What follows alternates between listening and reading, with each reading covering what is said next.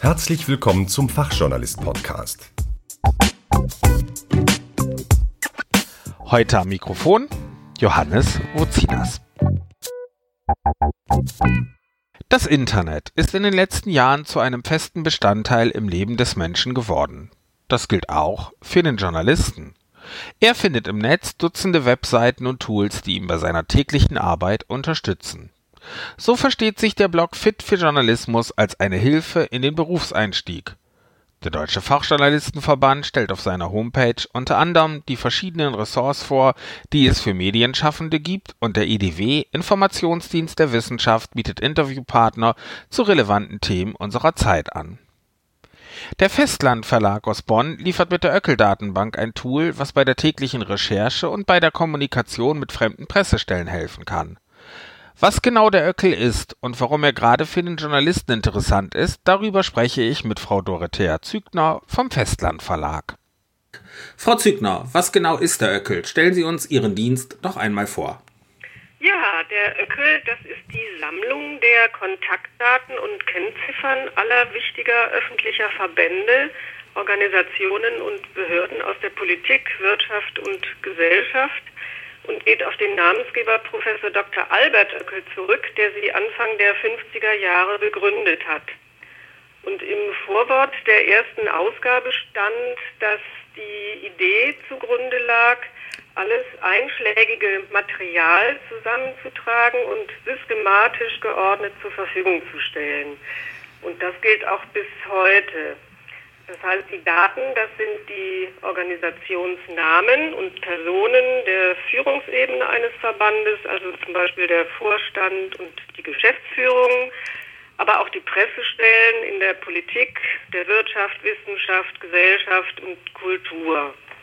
Und dazu kommt, dass die Einträge in der Datenbank Öckel Online über die Abkürzungen und Mitgliedschaften miteinander verknüpft sind das heißt, so kann man gut auch mit Hilfe der Sachwörter thematische Zusammenhänge und sachliche Querbezüge erkennen. Warum ist der Dienst denn besonders für Journalisten interessant? Ja, für Journalistinnen und Journalisten ist der Öckel besonders interessant, weil hier Deutschland und europaweit gezielt nicht nur nach einzelnen Personen und Institutionen gesucht werden kann. Das kann man ja auch selber mehr oder weniger schnell im Internet, sondern man kann zum Beispiel alle Pressesprecher oder Präsidenten der Universitäten oder alle Geschäftsführer von Industrieverbänden oder alle Bundestagsabgeordneten über die Suchverwaltung suchen und dann Kontakt aufnehmen. Und die Masse macht es also aus.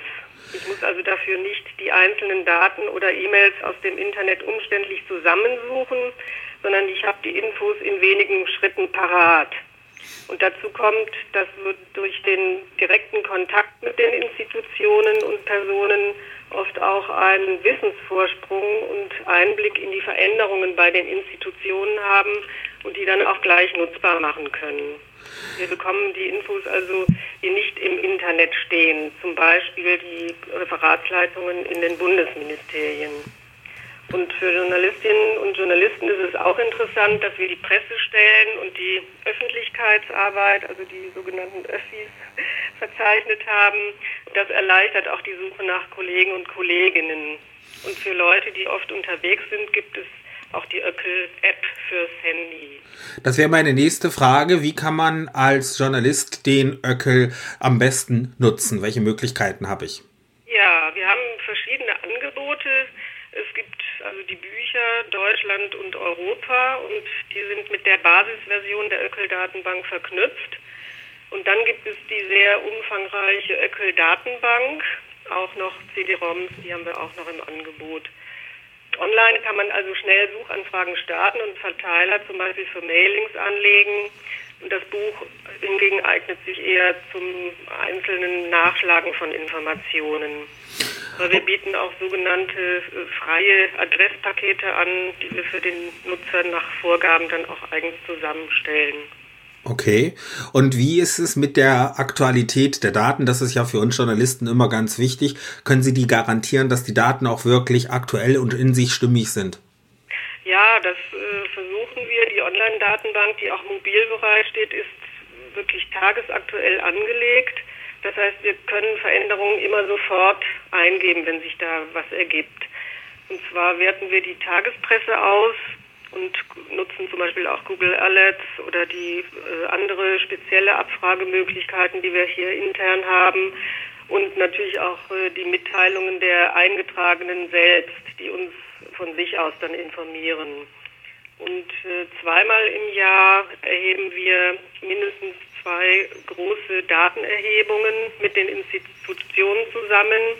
Und äh, das ist einmal für das Europabuch im Frühjahr und für das Deutschlandbuch im Herbst. Und dann wird jeder Datensatz angefasst und korrigiert bzw. aktualisiert, wenn es nötig ist.